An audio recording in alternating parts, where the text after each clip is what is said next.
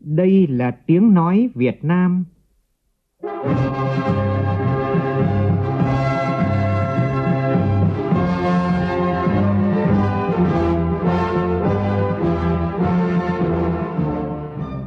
là tiếng nói Việt Nam, phát thanh từ Hà Nội, thủ đô nước Cộng hòa xã hội chủ nghĩa Việt Nam.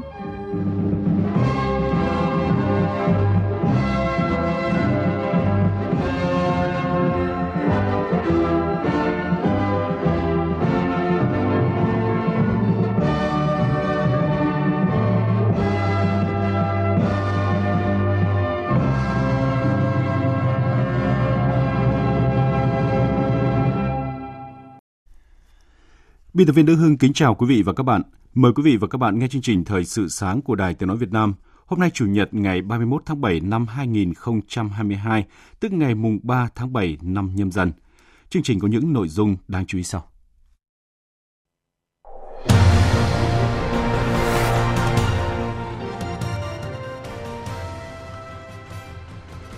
Ủy viên Bộ Chính trị, Thường trực Ban Bí thư Võ Văn Thưởng dẫn đầu đoàn đại biểu cấp cao Đảng ta sẽ thăm chính thức Hàn Quốc từ hôm nay theo lời mời của chính phủ Hàn Quốc. Tuyến cao tốc Đà Nẵng Quảng Ngãi bắt đầu triển khai thu phí bằng hệ thống điện tử ETC từ hôm nay. Đây là tuyến cao tốc đầu tiên khu vực miền Trung đưa hệ thống thu phí này vào vận hành. Ngày hội văn hóa thiếu nhi các dân tộc khu vực phía Bắc vừa khai mạc tại tỉnh Hòa Bình với chủ đề Thiếu nhi Việt Nam tự hào và phát huy bản sắc văn hóa dân tộc. Trong phần tin thế giới, Căng thẳng tiếp tục leo thang tại Iraq khi những người biểu tình đã xông vào trụ sở quốc hội để phản đối đề cử ứng cử viên thủ tướng mới. Tổng thống Mỹ Joe Biden lại tái nhiễm COVID-19. Chương trình có bình luận nhan đề thêm một phép thử cho sự đoàn kết của EU.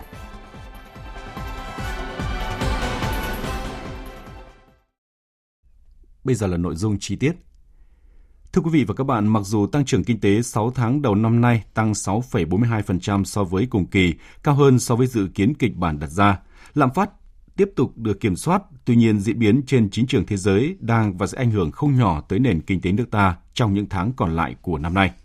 Để giữ vững ổn định kinh tế vĩ mô, kiểm soát lạm phát, đảm bảo các cân đối lớn của nền kinh tế, thúc đẩy phục hồi nhanh và phát triển bền vững, chiều qua một cuộc họp do Thủ tướng Phạm Minh Chính chủ trì đã diễn ra tại trụ sở chính phủ. Phóng viên Vũ Khuyên đưa tin. Theo báo cáo của Bộ Kế hoạch và Đầu tư, tình hình thế giới khu vực diễn ra rất nhanh, tác động rất sâu sắc toàn diện đến kinh tế xã hội các nước trên thế giới, trong đó có Việt Nam. Dự báo tăng trưởng kinh tế toàn cầu liên tục được điều chỉnh giảm.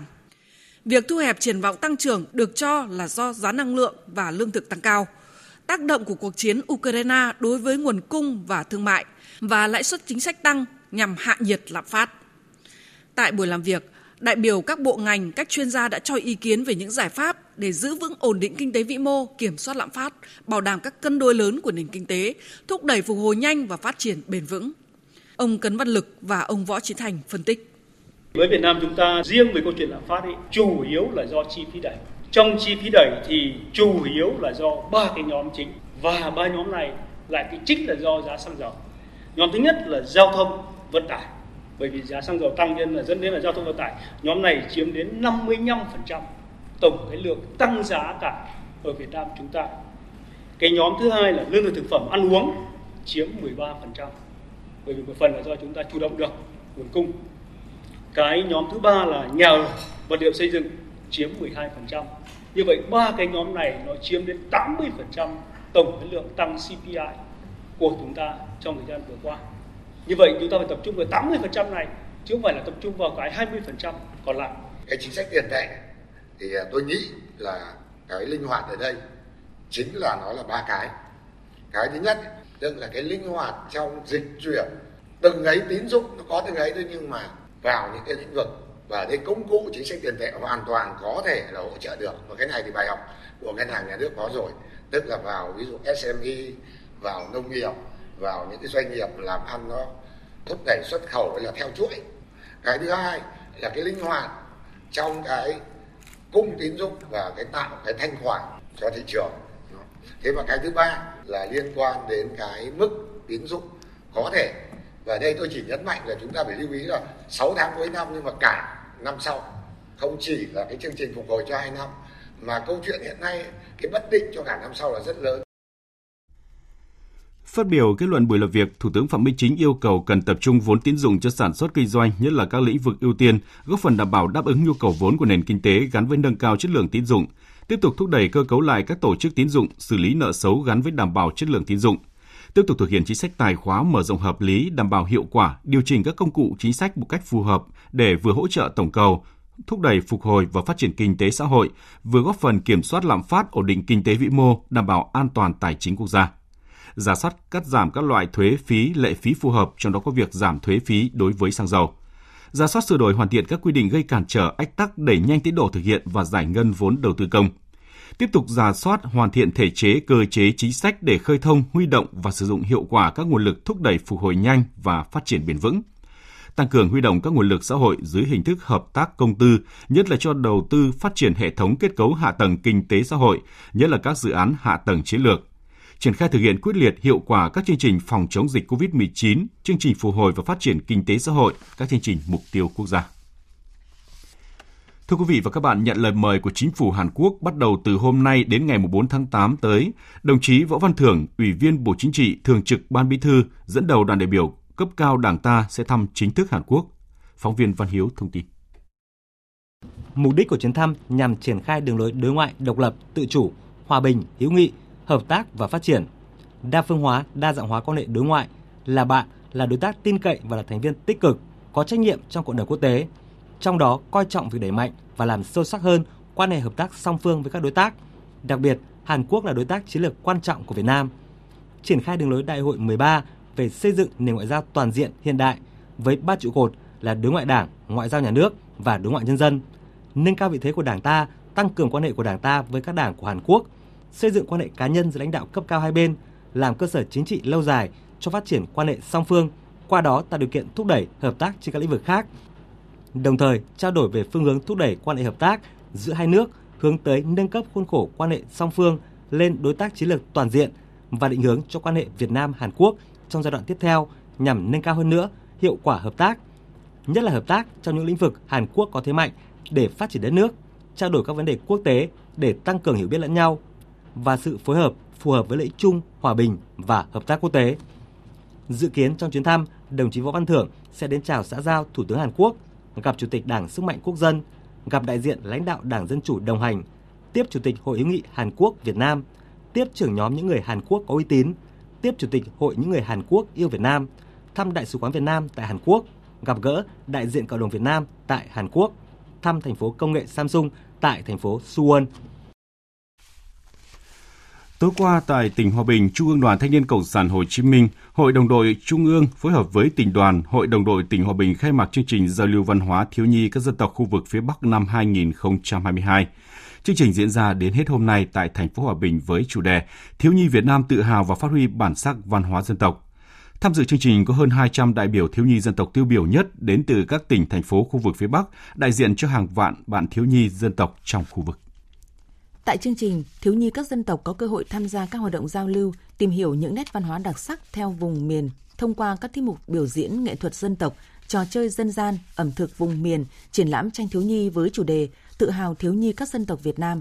Chương trình còn là dịp biểu dương các em thiếu nhi dân tộc có thành tích xuất sắc, tạo điều kiện để các em tiếp tục phấn đấu thi đua trong học tập, rèn luyện, gìn giữ bản sắc văn hóa truyền thống, tăng cường khối đại đoàn kết dân tộc.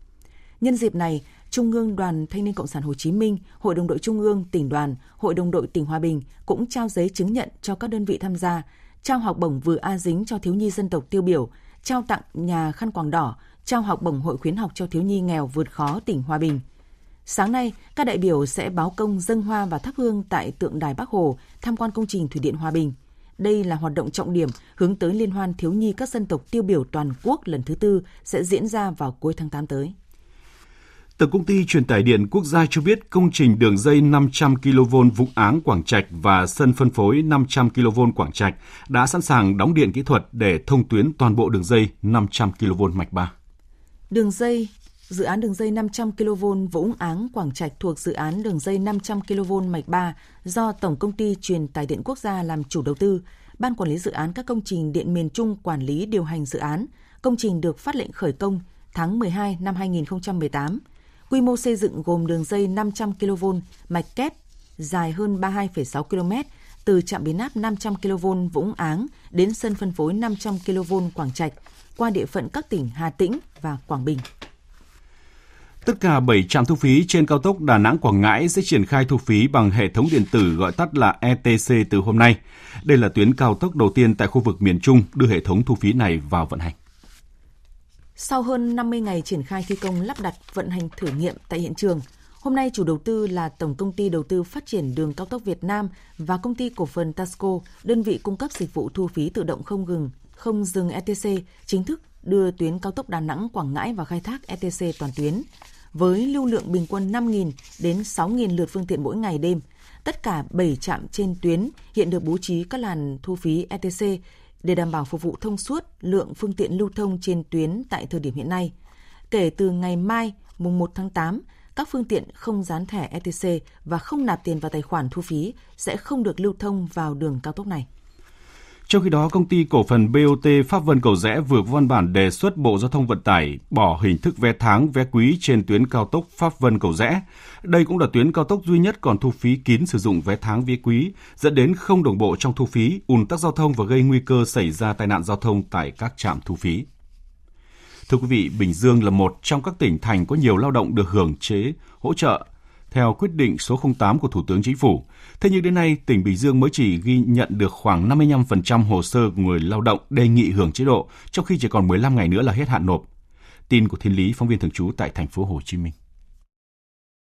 Theo thống kê, Bình Dương có trên 820.000 lao động thuộc đối tượng được hỗ trợ tiền thuê nhà theo quyết định 08-2022 của Thủ tướng Chính phủ, với số tiền khoảng 1.380 tỷ đồng Thế nhưng tính đến ngày 29 tháng 7, các địa phương ở Bình Dương mới chỉ tiếp nhận được hơn 466.000 hồ sơ của công nhân ở các doanh nghiệp đề nghị hỗ trợ tiền thuê nhà. Trong khi đó, Nghị quyết 08-2022 quy định hạn chót nộp hồ sơ là ngày 15 tháng 8 2022. Lãnh đạo Sở Lao động Thương binh và Xã hội tỉnh Bình Dương lý giải, nguyên nhân số hồ sơ tiếp nhận chỉ mới được khoảng 55% do người lao động chưa xin được chữ ký xác nhận của chủ trọ, bởi chủ trọ sợ ràng buộc pháp lý. Số khác, chủ trọ ở xa và chỉ có người quản lý trông coi nên vẫn chưa xong thủ tục. Mặt khác, doanh nghiệp cũng e ngại trách nhiệm nên làm kỹ, một số thì gộp 2 đến 3 tháng mới gửi hồ sơ đi xác nhận phê duyệt. Ông Phạm Văn Tuyên, Phó Giám đốc Sở Lao động Thương binh và Xã hội tỉnh Bình Dương cho biết, Sở đã đưa ra các giải pháp yêu cầu tăng tốc hoàn thiện hồ sơ để tất cả người lao động đều được hưởng chính sách chúng tôi cũng đã tham mưu cho quan tỉnh à, chỉ đạo quyết liệt à, các cái ngành có liên quan, đặc biệt là đối với liên đoàn lao động à, là sẽ là trực tiếp nắm từng tình hình các cái doanh nghiệp. Bởi vì cái này là quyền lợi của người lao động cũng như quyền lợi của doanh nghiệp sẽ đôn đốc các cái doanh nghiệp nhanh chóng làm hồ sơ thủ tục để nộp về cho các cái địa phương để mà ra quyết định. À, hiện nay chúng tôi cũng cử các cái đoàn đến các địa phương nắm về cái tình hình triển khai thực hiện cũng như các cái vướng mắc khó khăn để nhanh chóng hỗ trợ tháo gỡ Thưa quý vị và các bạn, sau chuyến tàu cá bị nạn vào ngày 10 tháng 7, có đến 6 gia đình ở tỉnh Bình Thuận phải chịu cảnh vợ mất chồng, con mất cha, cuộc sống càng thêm khó khăn. Một số ngư dân sống sót trở về, những tưởng sẽ không bao giờ dám trở lại với nghề, nhưng đều khẳng định sẽ tiếp tục vươn khơi bám biển. Phản ánh của phóng viên Đoàn Sĩ thường trú tại thành phố Hồ Chí Minh. Trong những ngày qua, Bà con xóm biển khu Văn Thánh, phường Phú Tài, thành phố Phan Thiết, tỉnh Bình Thuận vẫn chưa nguôi ngoài được vụ tàu cá BTH 97478 TS bị chìm trên biển ngày 10 tháng 7. Trên chuyến tàu 6 số ấy có 15 người, trong đó có 9 người may mắn trở về từ cõi chết để đoàn tụ cùng gia đình và người thân. 6 người còn lại ra đi mãi mãi. Trong số 9 người còn sống trở về với gia đình, có nhiều người lần thứ hai gặp sự cố tàu chìm. Thuyền trưởng Bùi Văn Toàn người được mệnh danh là sói biển, may mắn trở về từ cõi chết cho biết, đây là lần thứ hai anh gặp sự cố tàu chìm. Tuy nhiên, lần này sự cố nặng nề và kéo dài nhất mà anh gặp.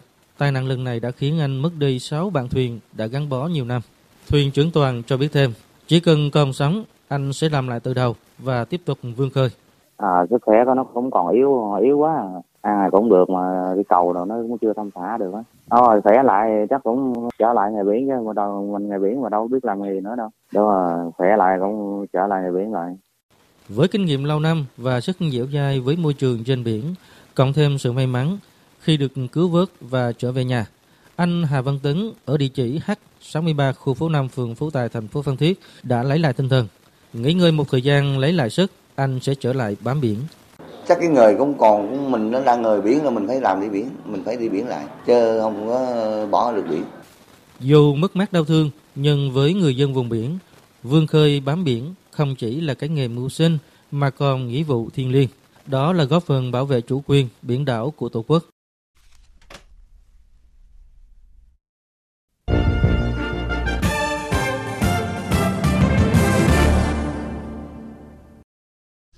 Chương trình Thời sự sáng tiếp tục với phần tin thế giới. Ngoại trưởng Trung Quốc Vương Nghị đang ở thăm Kyrgyzstan và cho biết ông cùng người đồng cấp nước này đã nhất trí xây dựng một cộng đồng chung vận mệnh. Hai bên nhất trí về sự cần thiết nâng cấp quan hệ đối tác chiến lược toàn diện giữa Trung Quốc và Kyrgyzstan với tầm nhìn về sự phát triển quan hệ song phương trong 30 năm tới theo hướng xây dựng một cộng đồng chung vận mệnh, góp phần củng cố cộng đồng Trung Quốc, Trung Á chung vận mệnh. Hai bên nhất trí tăng cường hợp tác an ninh trong các khuôn khổ sáng kiến phát triển toàn cầu và sáng kiến an ninh toàn cầu do Chủ tịch Trung Quốc Tập Cận Bình khởi xướng cũng như là hợp tác trong sáng kiến vành đai và con đường. Căng thẳng đã leo thang tại thủ đô Baghdad của Iraq khi những người biểu tình đã xông vào trụ sở quốc hội ở khu vực vùng xanh và tuyên bố biểu tình ngồi tại đây. Phóng viên Tuấn Nguyễn theo dõi khu vực Trung Đông đưa tin. Căng thẳng bắt đầu gia tăng kể từ sáng ngày 30 tháng 7 khi hàng nghìn người ủng hộ giáo sĩ Ansat bắt đầu tiến vào khu vực vùng xanh ở thủ đô Baghdad và xảy ra đụng độ với lực lượng an ninh khiến hơn 100 người bị thương. Những người biểu tình đã xông vào trụ sở quốc hội và tuyên bố tiến hành cuộc biểu tình ngồi để phản đối phe đối lập đề cử ứng cử viên thủ tướng mới. Đây là cuộc biểu tình thứ hai của những người ủng hộ giáo sĩ Ansat tiến hành trong vòng vài ngày qua. Trước những diễn biến trên, Chủ tịch Quốc hội Iraq Mohammed al-Hambusi đã thông báo tạm dừng các phiên họp quốc hội. Ông Hambusi kêu gọi thực hiện các biện pháp cần thiết để bảo vệ các thể chế nhà nước và người biểu tình. Tổng thống Iraq Barham Salih kêu gọi tổ chức một cuộc đối thoại quốc gia trung thực giữa các chính đảng dựa trên lợi ích của đất nước và công dân nhằm bảo vệ an ninh và ổn định của đất nước. Thủ tướng Iraq Mustafa al-Kazimi đã chỉ đạo lực lượng an ninh bảo vệ những người biểu tình, đồng thời kêu gọi các khối chính trị đối thoại và thương lượng vì lợi ích của đất nước và người dân Iraq. Ông cũng kêu gọi người dân bình tĩnh, không xung đột với lực lượng an ninh và tôn trọng các thể chế của nhà nước. Iraq đã trải qua một cuộc khủng hoảng chính trị kể từ sau cuộc bầu cử quốc hội vào tháng 10 năm ngoái. Đảng của giáo sĩ Muqtada Ansat giành được 73 ghế trong cuộc bầu cử và trở thành khối chính trị lớn nhất trong quốc hội Iraq. Tuy nhiên, đảng này vẫn còn thiếu số ghế để giành được thế đa số tại quốc hội. Nhiều nước trong Liên minh châu EU đang thúc đẩy thỏa thuận chia sẻ khí đốt trong trường hợp xảy ra khủng hoảng nguồn cung từ Nga và tình trạng khẩn cấp trong khối. Croatia đang chuẩn bị ký kết với Slovenia thỏa thuận song phương về chia sẻ khí đốt do cuộc khủng hoảng giữa Nga và Ukraine.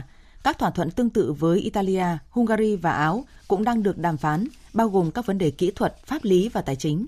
Từ năm 2017, EU đã có cơ chế đoàn kết năng lượng, trong đó các quốc gia thành viên có thể hỗ trợ lẫn nhau trong việc đảm bảo cung cấp khí đốt cho những đối tượng tiêu dùng được bảo vệ, như các hộ gia đình và bệnh viện trong trường hợp khủng hoảng. Cho tới nay mới có 6 thỏa thuận theo cơ chế này được ký kết.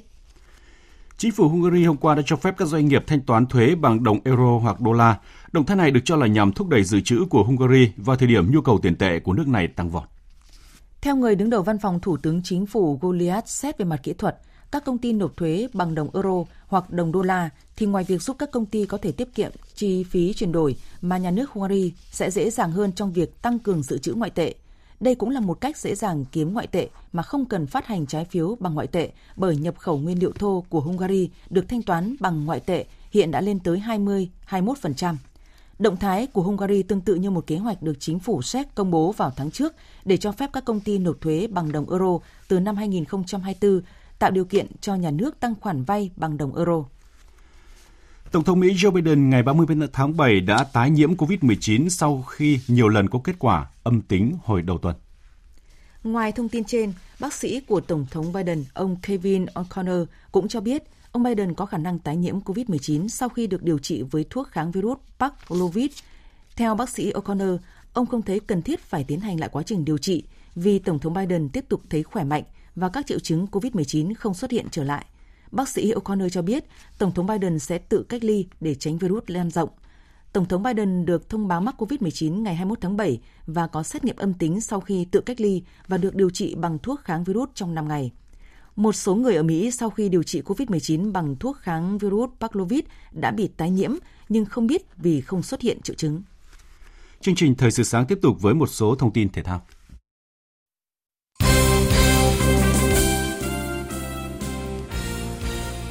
Tối qua, Đại hội Thể thao Người khuyết tật Đông Nam Á lần thứ 11 gọi tắt là ASEAN Paragame 11 đã khai mạc tại Indonesia. Đại hội quy tụ gần 1.300 vận động viên đến từ 11 quốc gia. Đoàn thể thao người khuyết tật Việt Nam tham dự với 153 thành viên, trong đó có 120 vận động viên. Mục tiêu của đoàn là phấn đấu giành từ 35 đến 40 huy chương vàng nằm trong top 5 nước dẫn đầu khu vực. Theo kế hoạch, ASEAN Paragame 11 sẽ diễn ra từ ngày 30 tháng 7 đến ngày 8 tháng 6. Các vận động viên sẽ tranh tài ở 14 môn thể thao. Đội tuyển nữ U18 Việt Nam vừa xuất sắc vượt qua U18 nữ Thái Lan với tỷ số 1-0. Với kết quả toàn thắng cả 4 trận vòng bảng, đội tuyển nữ U18 Việt Nam tiến vào bán kết giải U18 nữ Đông Nam Á 2022 với ngôi nhất bảng A và sẽ gặp đội nhì bảng B là tuyển nữ 18 U18 Myanmar. Còn Thái Lan sẽ gặp Australia, đội bóng mạnh đang đứng nhất bảng B. Đêm qua, Liverpool có cuộc chạm trán với Manchester City trong cuộc tranh trận tranh siêu cúp Anh 2022, trận đấu mở màn trong mùa giải mới của bóng đá Anh. Liverpool đã giành chiến thắng 3-1, qua đó chấm dứt chuỗi 16 năm không vô địch ở giải đấu này. Trong khi đó, câu lạc bộ Manchester United đã để thua Atletico Madrid 0-1 ở trận giao hữu tại Na Uy tối qua theo giờ Việt Nam.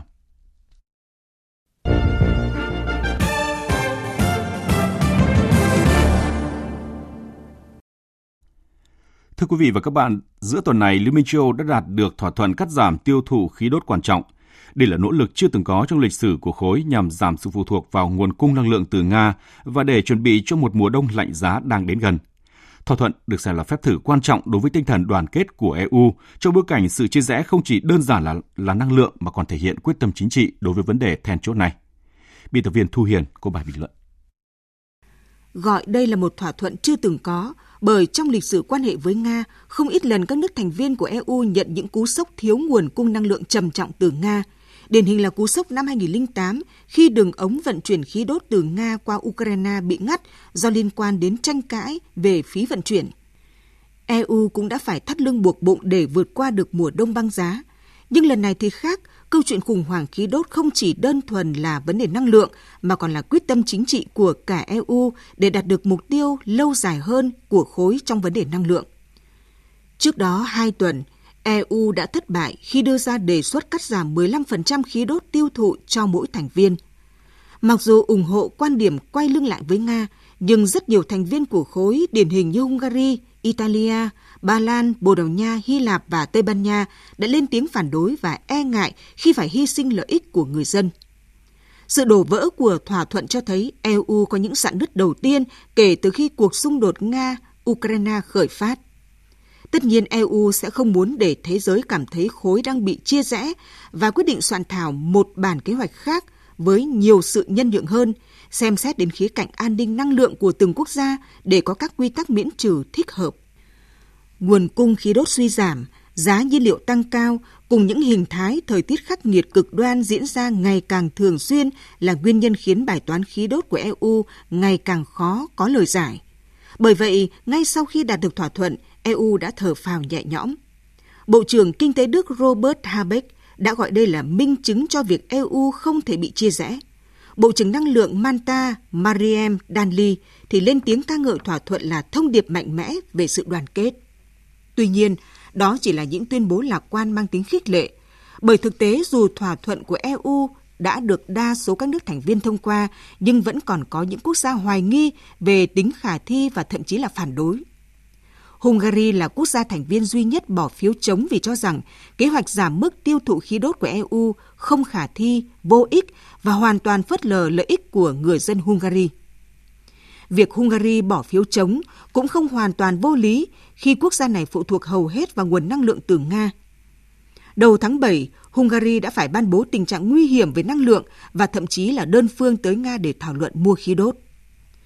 Một số quốc gia khác như Tây Ban Nha, Italia hay Hy Lạp đều không muốn tiếp tục thắt lưng buộc bụng trong tiêu thụ khí đốt do vừa phải trải qua cú sốc kinh tế vì nợ công và một số nước Nam Âu thì cũng không mấy mặn mà với kế hoạch của EU do không phụ thuộc nhiều vào nguồn cung khí đốt từ Nga.